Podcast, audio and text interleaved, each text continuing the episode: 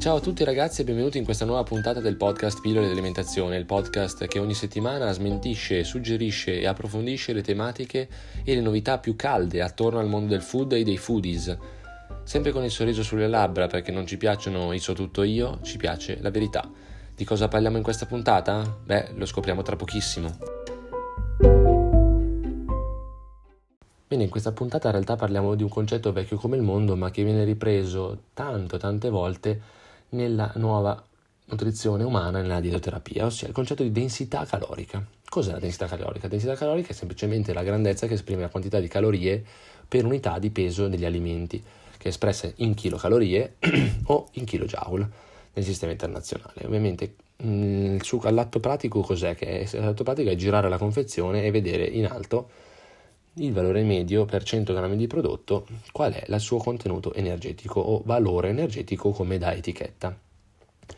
Tendenzialmente è solo questo no, da dire, e invece no, perché ovviamente il concetto di densità calorica si sviluppa all'interno di un concetto più ampio di nutrizione e di dietoterapia per dimagrante.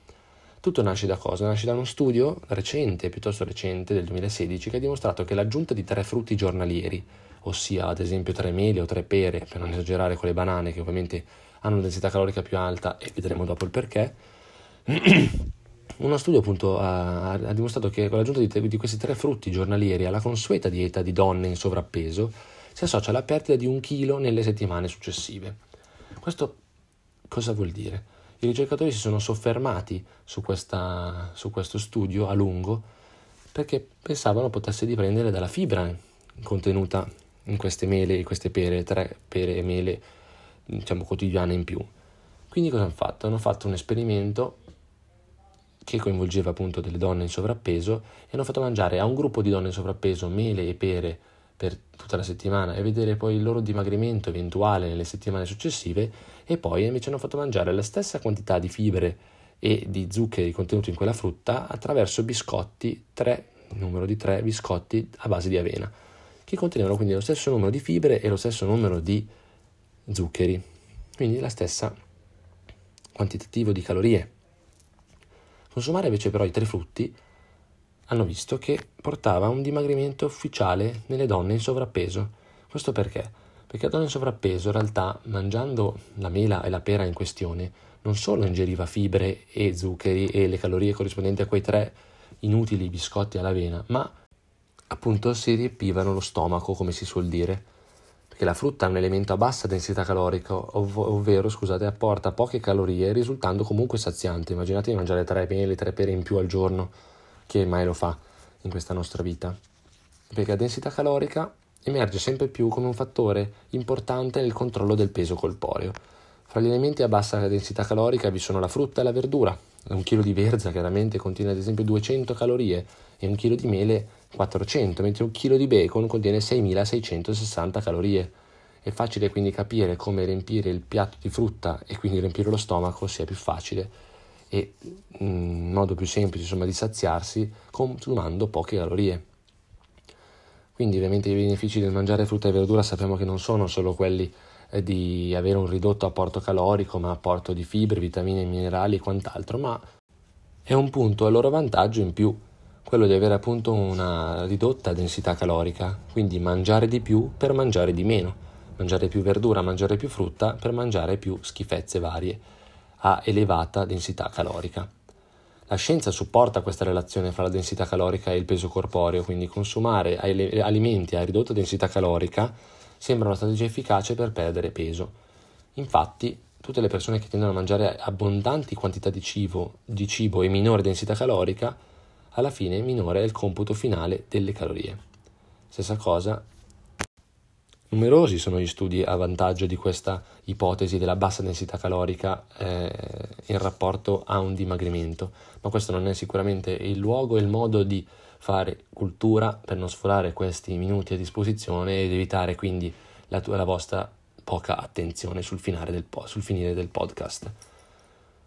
Sinceramente capisco che questa puntata possa mettere dubbi, anche perché allora perché si dice che non fanno bene i, i edulcoranti, i dolcificanti artificiali, che hanno comunque zero calorie, quindi una densità calorica bassissima.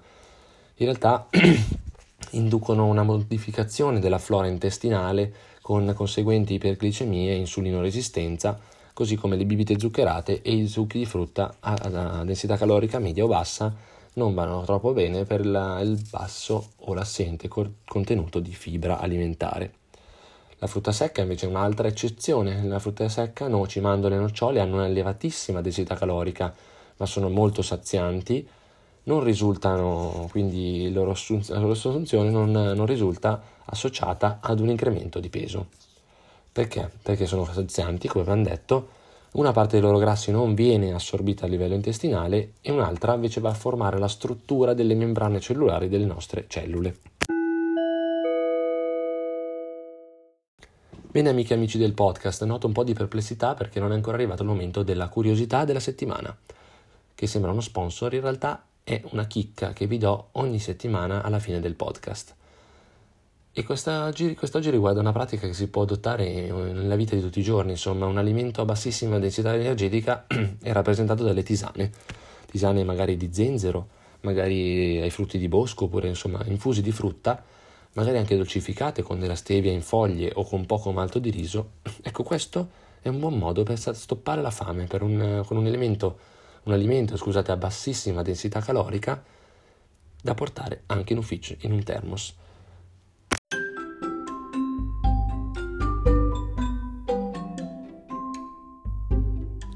Bene amiche e amici del podcast, spero che la puntata di oggi vi sia piaciuta e che abbia mosso qualcosa all'interno delle vostre menti e dei vostri intestini, curiosi di sapere ogni dettaglio e chicca sulla nutrizione e l'alimentazione umana.